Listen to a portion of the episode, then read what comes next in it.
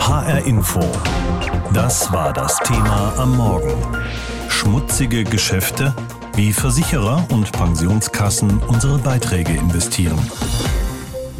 Ein ganzes Arbeitsleben lang einzahlen in die Rentenkasse des Staates und dann entspannt den Ruhestand genießen. So hat das vielleicht früher mal funktioniert mit eigenem Garten, Kreuzfahrten in alle Welt oder einem Wohnmobil. Heute aber wird uns immer wieder gesagt, die gesetzliche Rente alleine wird nicht ausreichen im Alter und deswegen sorgen dann viele noch privat vor und wissen dabei häufig gar nicht genau, wie denn eine Versicherung oder ein Pensionsfonds das Geld anlegt, welche Unternehmen damit am Ende unterstützt werden. Darum geht's heute Abend im ersten. Da läuft eine Dokumentation mit dem Titel Schmutzige Geschäfte mit unserer Rente. Und da sehen wir dann unter anderem, dass wir mit unserer Altersvorsorge auch mal Unternehmen fördern, die dem Klimaschaden die Mieten teurer machen oder die Panzer in Länder mit fragwürdigem Ruf exportieren. Darüber habe ich mit Nils Nauhauser gesprochen gesprochen. Er ist Fachmann für Altersvorsorge bei der Verbraucherzentrale Baden-Württemberg. Ihre Einschätzung, wie groß ist denn das Problem dieser nicht nachhaltigen Anlagen für die Rente insgesamt?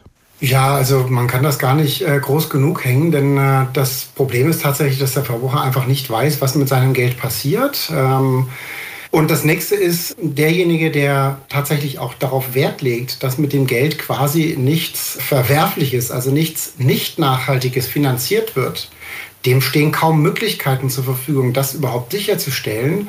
Das ist ein ganz grundlegendes Problem, weil man natürlich bezogen als Geldgeber nicht so unendlich viele Möglichkeiten hat, quasi auf das wirtschaftliche Handeln der Unternehmer Einfluss zu nehmen, wie praktisch die Nachfrage. Denn die Unternehmer, die produzieren natürlich Dienstleistungen, die nachgefragt werden, weil die profitabel sind, verkaufen sie die auch und produzieren sie die auch. Da stelle ich mal die ketzerische Frage, könnte es sein, dass eine bestimmte Anlage nicht wirklich nachhaltig ist und vielleicht auch ethisch fragwürdig, aber dafür bringt sie jede Menge Geld in die Kasse? Ähm, das ist sicherlich das größte Problem, was wir da sehen, weil wir haben eine ganze Vielzahl von Produkten, auf denen nachhaltig draufsteht. Da steht ethisch, ökologisch, da steht umweltfreundlich, was auch immer drauf, klimafreundlich. Und das legt aber der Anbieter des Produktes fest. Und die Produkte verkaufen sich natürlich in diesen Zeiten ganz gut. Entsprechend kann der Anbieter auch seine Marge für diese Produkte ein bisschen höher ansetzen als für andere Produkte. Deswegen ausgemacht ist auf jeden Fall, dass der Anbieter sein Geld damit verdient, weil er die Produkte natürlich entsprechend hoch bepreist. Aber ob der Verbraucher auch eine tatsächlich nachhaltige Geldanlage bekommt oder nur eine grün gewaschene Geldanlage, das ist eben die ganz schwierige Frage. Also wo nachhaltig ja, draufsteht, ist nicht immer nachhaltig drin. Das meinen Sie, glaube ich. Ja, ich würde sogar sagen, ist eigentlich praktisch immer nicht nachhaltig.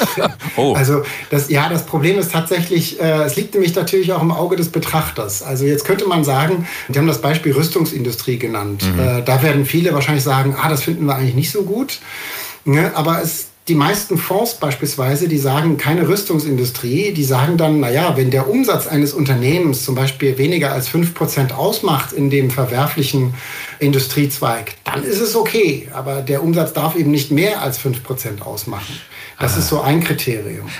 Da sind wir, glaube ich, bei einem spannenden Punkt. Denn die einen mögen ja sagen, naja, ein Konzern, der Atomstrom erzeugt, der ist nachhaltig, denn der bläst kein Kohlendioxid in die Luft, das ist gut fürs Klima. Und andere mögen sagen, naja, dafür produziert er halt Atommüll und das ist ja nun so gar nicht nachhaltig. Also wer legt denn das eigentlich fest? Liegt das einfach im Auge des Betrachters? Ja, also der Anleger hat so seine Vorstellungen. Da gibt es durchaus mit guten Gründen verschiedene Auffassungen. Genauso auch das Beispiel Staudamm. Ne? Ist ja eigentlich ein umweltfreundlicher Strom. Auf der anderen Seite, äh, da wird eine ganze Region quasi entvölkert oder umgevölkert. Mhm. Das ist ja auch nicht unbedingt nachhaltig. Und so kann man ganz viele Beispiele finden, wo man sehr gut argumentieren kann, es ist nachhaltig oder sagen kann, es ist nicht nachhaltig. Und entsprechend äh, die Anbieter suchen sich das dann aus, überlassen das Ratingagenturen. Gutes Beispiel dazu, Tesla als Autobauer wird von der einen Ratingagentur Agentur als sehr, sehr nachhaltig bewertet, von der anderen als überhaupt nicht nachhaltig. Ach. So, das heißt, äh, ja, die Anbieter legen das im Grunde selber fest oder Ratingagenturen legen das fest. Es überprüft aber niemals. Ne? Anders als jetzt. Aber müsste das nicht überprüft werden? Also bräuchte genau. so eine Art TÜV? Unbedingt. Also nicht ein TÜV, sondern eine gesetzliche Kennzeichnung. Wir kennen das aus dem Supermarkt. Da gibt es die Biozertifizierung und das ist auch staatlich überwacht durch eine EG-Öko-Verordnung. Und sowas gibt es im Bereich der Geldanlage gar nicht. Also deswegen ist da auch so ein buntes Treiben. Die Anbieter legen das jeweils unterschiedlich fest. Die Fonds sollen aber bald in ihre Verkaufsprospekte reinschreiben müssen, wie umweltfreundlich die Produkte sind. Das will die Europäische Union festlegen. Die erarbeitet auch gerade Regeln dafür. Das scheint doch sinnvoll zu sein, oder? Also vom Ansatz her ist das schon sinnvoll. Nur es bringt natürlich nichts, wenn die Regeln nicht irgendwie staatlich oder so überwacht werden, weil dann schreibt jemand was da rein und wer überprüft, ob es richtig ist oder nicht. Also solche Regeln haben wir auch heute schon. Wir haben Nachhaltigkeitsberichte in den Geschäftsberichten.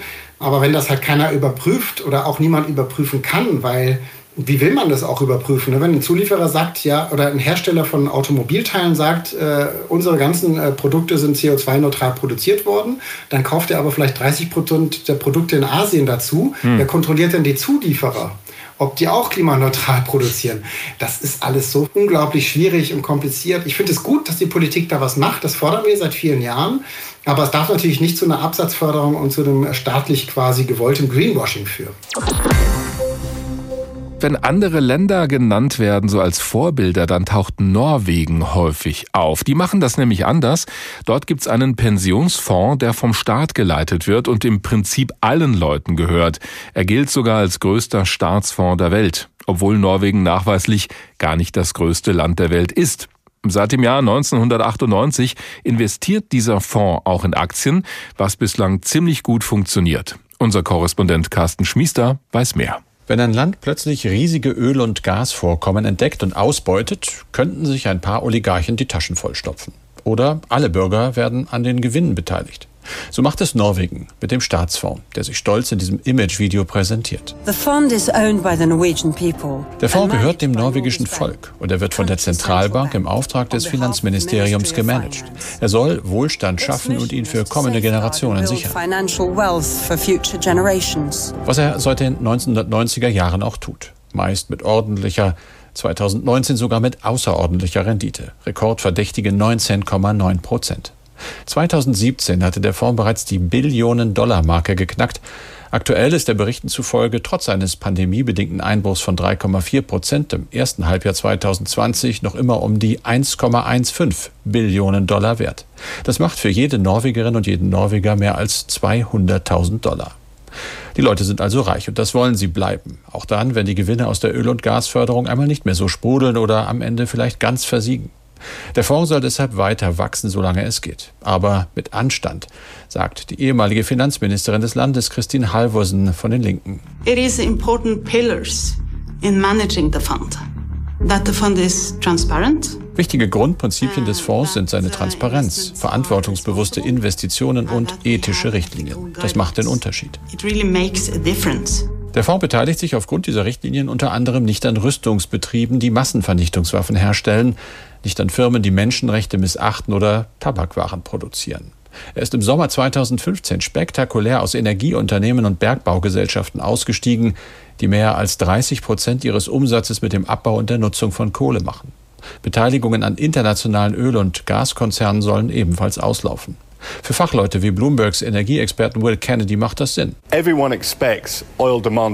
Die Nachfrage nach Öl wird zwischen 2025 und 2040 ihren Höhepunkt erreichen. Danach werden diese Aktien im Kurs nicht weiter steigen. Investoren mit einer Langzeitperspektive wie der Staatsfonds machen sich Sorgen, ob es weitere Ölreserven gibt und ob sie nutzbar sind. Ein wirklich guter Investor macht sich da Gedanken über die Diversifizierung seines Portfolios.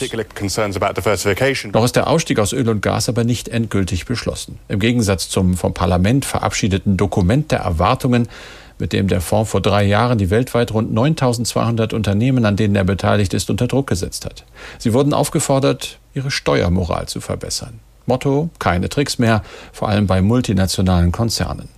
So ist der Fonds. Man gibt sich nach außen gerne weißer als weiß und politisch superkorrekt. Dabei bleibt es Tatsache, dass sich der Fonds aus Gewinnen der alles andere als nachhaltigen Öl- und Gasförderung speist und den Hauptzweck hat, Norwegens Wohlstand zu mehren und den Sozialstaat zu stützen. Wir Deutschen gelten nach wie vor als stockkonservativ bei der Geldanlage und gehen kein Risiko ein. Das gute alte Sparkonto ist dann bei vielen das höchste der Gefühle. Nur wenige legen zum Beispiel ihr Geld in Aktien an oder in Form eines Aktienfonds. Im vergangenen Jahr waren das nur etwas mehr als 15 Prozent aller Leute, die älter sind als 14 Jahre. Das geht aus Zahlen des Deutschen Aktieninstitutes hervor. Dabei wäre es bei Sparzinsen von 0,0 noch was ja ganz schick, das Geld dort anzulegen, wo es wenigstens ein bisschen Rendite bringt und wo es vielleicht auch noch nachhaltig angelegt wird. Da ist der Pensionsfonds des Landes Hessen ein ganz gutes Beispiel. Das Land will da nämlich ebenfalls nachhaltig anlegen. Inwiefern das funktioniert, zeigt Ursula Mayer.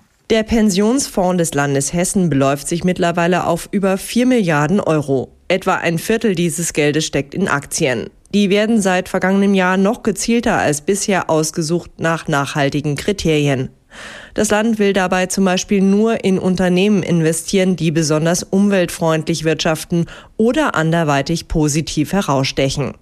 Tatsächlich wurde zuletzt allerdings Geld investiert in eine Fast-Food-Kette, einen Softdrink-Hersteller, Tabakkonzerne und Automobilhersteller. Nicht gerade der Inbegriff von Nachhaltigkeit.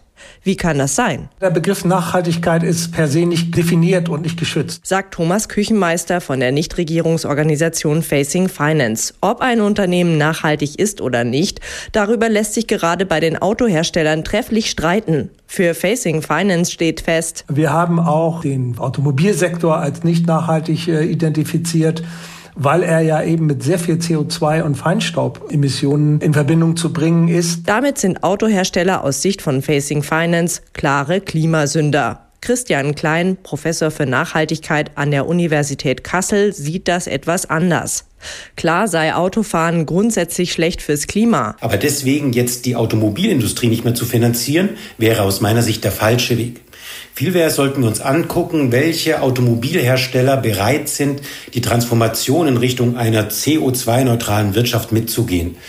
Und das sind dann die Automobilunternehmen, in die man gezielt investieren sollte. Nur ein Beispiel von vielen, das zeigt, beim Thema Nachhaltigkeit scheiden sich die Geister. Und das macht es auch für Verbraucher schwer, die selbst Fonds für die Altersvorsorge nutzen und ihr Geld dabei nachhaltig anlegen wollen. Ihnen dürfte nichts anderes übrig bleiben, als sich darüber vorher im Detail bei dem Fondsanbieter zu informieren, meint Nachhaltigkeitsexperte Klein. Und er fordert, Das ist ganz klar Aufgabe der Anbieter zu erklären, was mit dem Geld passiert. In den Prospekten sollte dann der Anbieter erklären, wie er Nachhaltigkeit definiert und wie er gedenkt, das umzusetzen. Dabei kann sich herausstellen, dass das Geld investiert wird in umstrittene Energiekonzerne oder Unternehmen, die auch Rüstungsaufträge annehmen. Und dann müssen die Kunden für sich selbst abwägen, ob sie solche Investitionen akzeptabel finden. Sie können sich darüber hinaus aber auch an Gütesiegeln orientieren, zum Beispiel am sogenannten FNG-Siegel. Das verspricht bei der Geldanlage gewisse Mindeststandards in Sachen Nachhaltigkeit. Finanziell müssen die Kunden dabei keine Abstriche machen, sind die Forscher der Uni Kassel überzeugt. Denn nach deren Erfahrungen erzielen Verbraucher mit nachhaltigen Geldanlagen mindestens eine genauso gute Rendite wie mit konventionellen Geldanlagen. Die gesetzliche Rente alleine reicht nicht mehr, um den Lebensstandard im Alter aufrechtzuerhalten, wird uns immer wieder gesagt. Deswegen sorgen die meisten Leute auch noch privat vor. Also mit Betriebsrenten, mit der sogenannten Riester-Rente oder auch mit Lebensversicherungen. Die Versicherungsunternehmen und Pensionskassen legen dann das Geld wieder an. Insgesamt in der Summe rund 1,5 Billionen Euro im Bereich Altersvorsorge. Dieses Geld bekommen dann wiederum Unternehmen, Banken, Immobiliengesellschaften und so weiter. Was dann aber mit dem Geld passiert, ist manchmal gar nicht so leicht nachzuvollziehen und es ist oft gar nicht mal so gut. Unser Reporter Philipp Münscher zeigt das an einem Beispiel einer betroffenen Frau, was das bedeutet. In diesem Garten habe ich als Kind schon gespielt. Meine Kinder spielen hier. Diese beiden Bäume, ich schätze, um die 55, 60 Jahre müssten sie alt sein. Doch das idyllische Grundstück könnte bald dem Erdboden gleichgemacht werden. Denn das Haus von Britta Cox liegt in Berverath, einem der Dörfer, die für den Braunkohletagebau von RWE weichen sollen. Kein Wunder, dass Cox nicht gut auf den Energiekonzern zu sprechen ist. Das Letzte, was sie wollte, wäre, dass sie selbst RWE mitfinanziert über die Pensionskasse ihres Mannes. Ich möchte gerne wissen, wo wird jetzt hier das Geld eingezahlt und was wird mit dem Geld gemacht? Szenenwechsel. In Berlin bangt Sönke Köhler um ihre Wohnung. Die Miete soll drastisch erhöht werden. Allein für den Balkon äh, sollen über 300 Euro mehr sein. Mit der Heizung, wir haben ja schon eine moderne Heizung, die soll komplett rausgerissen werden und dann nochmal alles neu gemacht werden. aber auf unsere Kosten. Die Mieter bekommen heraus, wer die Immobiliengesellschaft finanziert. Es ist eine Pensionskasse für Zahnärzte. Sie schreiben alle an. Wir bitten Sie, gegen das Vorgehen der Fortis Group zu intervenieren und dem Zahnarztversorgungswerk vorzuschlagen, sich aus der Fortis Group zurückzuziehen. Einer der Zahnärzte, der sich zurückmeldet, ist Dr. Theo Römer. Als Zahnarzt, man liest sich diese Berichte, die man jährlich bekommt, mal durch, aber im Detail kann man auch nicht sehen, wo passiert was. Wenn mein Versorgungswerk solche Sachen betreibt, dann finde ich es ganz schlimm. Und ich werde auch das weiter fragen, ob es so ist. Tatsächlich wissen die wenigsten Versicherten, was mit ihrem Geld passiert. Dabei geht es um gewaltige Summen. Versicherer und Pensionskassen legen insgesamt rund 1,5 Billionen Euro für die Altersvorsorge am Kapitalmarkt an. Mit dem Geld finanzieren sie zum Beispiel Unternehmen, Banken und Immobilien, sagt Finanzexperte Gerhard Schick von der Bürgerbewegung Finanzwende. Bei den meisten Altersvorsorgeprodukten kann man nicht wirklich wissen, wo die Rendite herkommt. Es ist also für den Bürger nicht nachvollziehbar, in was bin ich eigentlich genau investiert. Und damit werden da gute Sachen finanziert, die wir vielleicht gern haben als Bürger, aber auch die Sachen, gegen die wir protestieren, die uns ärgern, die uns stören. Und es ist ja eigentlich absurd, wenn ich dann selber etwas finanziere, wo ich dagegen bin. Aber wenn ich es nicht wissen kann, dann ist es halt so. Doch welche Möglichkeiten haben Verbraucher zu erfahren, was mit ihrem Geld passiert? Die Doku zeigt, wie undurchsichtig diese Investitionen sind. Nachforschungen ergeben, ein beträchtlicher Teil dieser Rentengelder fließt in klimaschädliche Projekte, befeuert Immobilienspekulationen oder finanziert sogar die Rüstungsindustrie.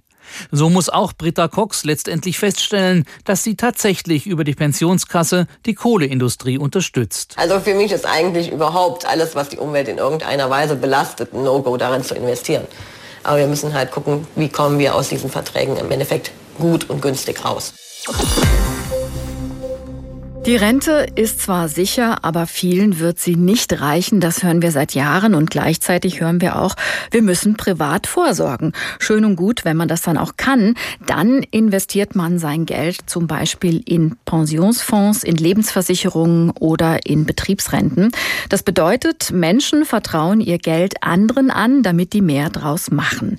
Was dann aber genau mit dem Geld passiert, das wissen viele nicht. Oft genug wird die zusätzliche Rente durch durch Investitionen vermehrt, die zumindest moralisch fragwürdig sein können. Zum Beispiel, wenn Investoren Rüstungsbetrieben Geld geben und daraus Gewinne für ihre Kunden erzielen oder wenn das Geld in Projekte gesteckt wird, die Mieten in die Höhe treiben oder das Klima schädigen. Darüber habe ich vor der Sendung gesprochen mit Magdalena Senn vom Verein Bürgerbewegung Finanzwende.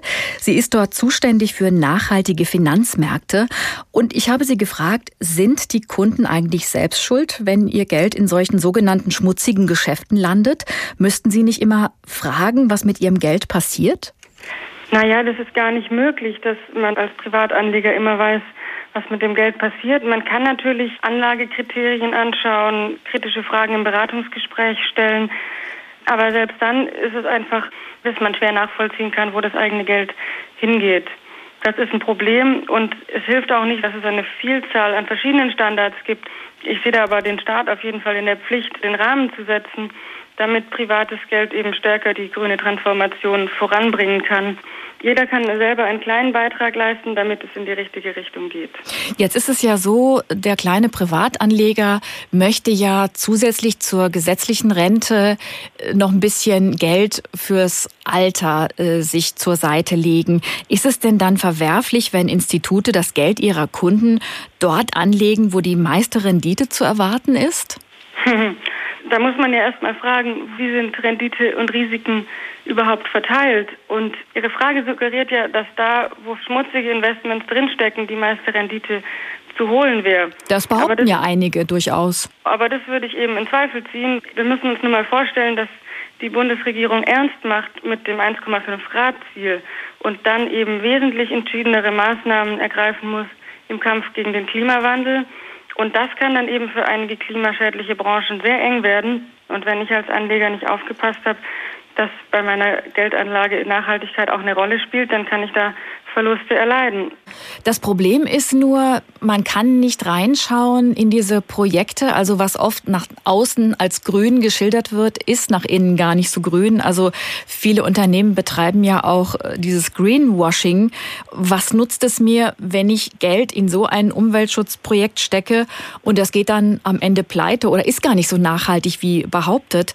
Da hat ja weder der Kunde noch der Investor was davon.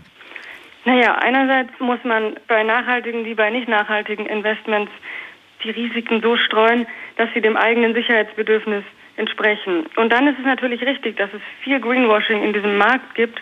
Deswegen ist es immer wichtig, dass man sich auseinandersetzt mit den Anlagekriterien von einem Fonds beispielsweise und auch im Beratungsgespräch kritische Fragen stellt. Also man ist selbst als Kunde da auch gefordert. Wie kann ich denn überhaupt unterscheiden, ob mein Betrieb oder meine Bank Geld zum Beispiel in die Kohlewirtschaft steckt? Nach welchen Kriterien kann ich da schauen? Also der Markt ist wirklich etwas unübersichtlich und es gibt verschiedene Standards und Siegel für Finanzprodukte und es gibt aber auch verschiedene Offenlegungsformate für Banken beispielsweise, wie sie Nachhaltigkeitsrisiken offenlegen. Aber es gibt zum Beispiel kein Gütesiegel, was alle einhalten müssten. Es ist tatsächlich ein EU-Umweltsiegel für nachhaltige Finanzprodukte in Brüssel in der Vorbereitung. Und es ist wirklich die Hoffnung, dass, wenn das gut ausgestaltet wird, dass dann für Anleger einfacher ist, ein nachhaltiges Finanzprodukt zu erkennen. Also Sie sagen, der Kunde ist im Endeffekt in der Pflicht, sich zu informieren, damit sein Geld eben nicht in schmutzigen Geschäften angelegt wird. Was raten Sie denn Menschen, die darauf gucken wollen und es gibt das Gütesiegel halt im Augenblick noch nicht? Es gibt eben aktuell Standards und da sollte man auf jeden Fall sich die anschauen und schauen, welches entspricht vielleicht am besten den eigenen Nachhaltigkeitsvorstellungen und dann auch dahinter schauen, was sind bei einem Fonds die Anlagekriterien, gibt es Ausschlüsse von kritischen Bereichen wie fossilen Energien oder der Rüstungsindustrie oder gibt es auch Positivkriterien, dass eben nur in Unternehmen investiert wird, die sich auch langfristig nachhaltig aufstellen. Und wenn ich da bei meiner Bank oder bei meinem Betrieb nachfrage, wo ich zum Beispiel diese Betriebsrente habe, sind die auskunftspflichtig? Müssen die mir sagen, was Sache ist? Also auskunftspflichtig ist erstmal jeder, aber dann ist die Frage, wie viel Informationen man bekommt und wie viel man mit denen machen kann. Also ein Beispiel ist da die Versorgungsanstalt des Bundes und der Länder, die verwaltet die Rentenbeiträge von Angestellten im öffentlichen Dienst. Und da ist es wirklich so, dass die Leute nicht so genau wissen, was mit ihrem Geld passiert. Es gibt wenig verbindliche Vorgaben und eben auch keine Garantie, dass das eigene Geld nicht dazu beiträgt, dass die Klimakrise weiter angefeuert wird. Und da haben wir auch von Finanzwende eine Kampagne gestartet, um auf eine nachhaltigere Geldanlage und auch auf mehr Transparenz hinzuwirken. Aber da muss noch viel Umdenken stattfinden. HR Info. Das Thema. Wer es hört, hat mehr zu sagen.